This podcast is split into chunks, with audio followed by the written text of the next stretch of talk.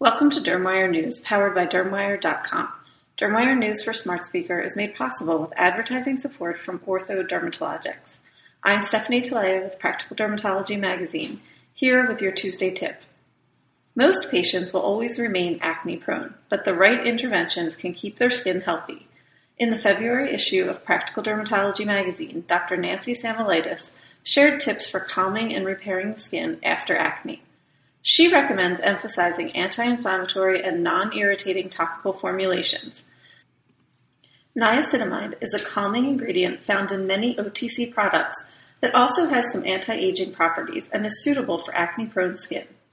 Sunscreen is a must for all adult acne patients. Topical retinoids provide benefit for acne and skin aging. Light-based interventions similarly can affect both acne and photodamage. Read the full article in the February issue or on practicaldermatology.com. Thank you for listening to DermWire News, powered by DermWire.com.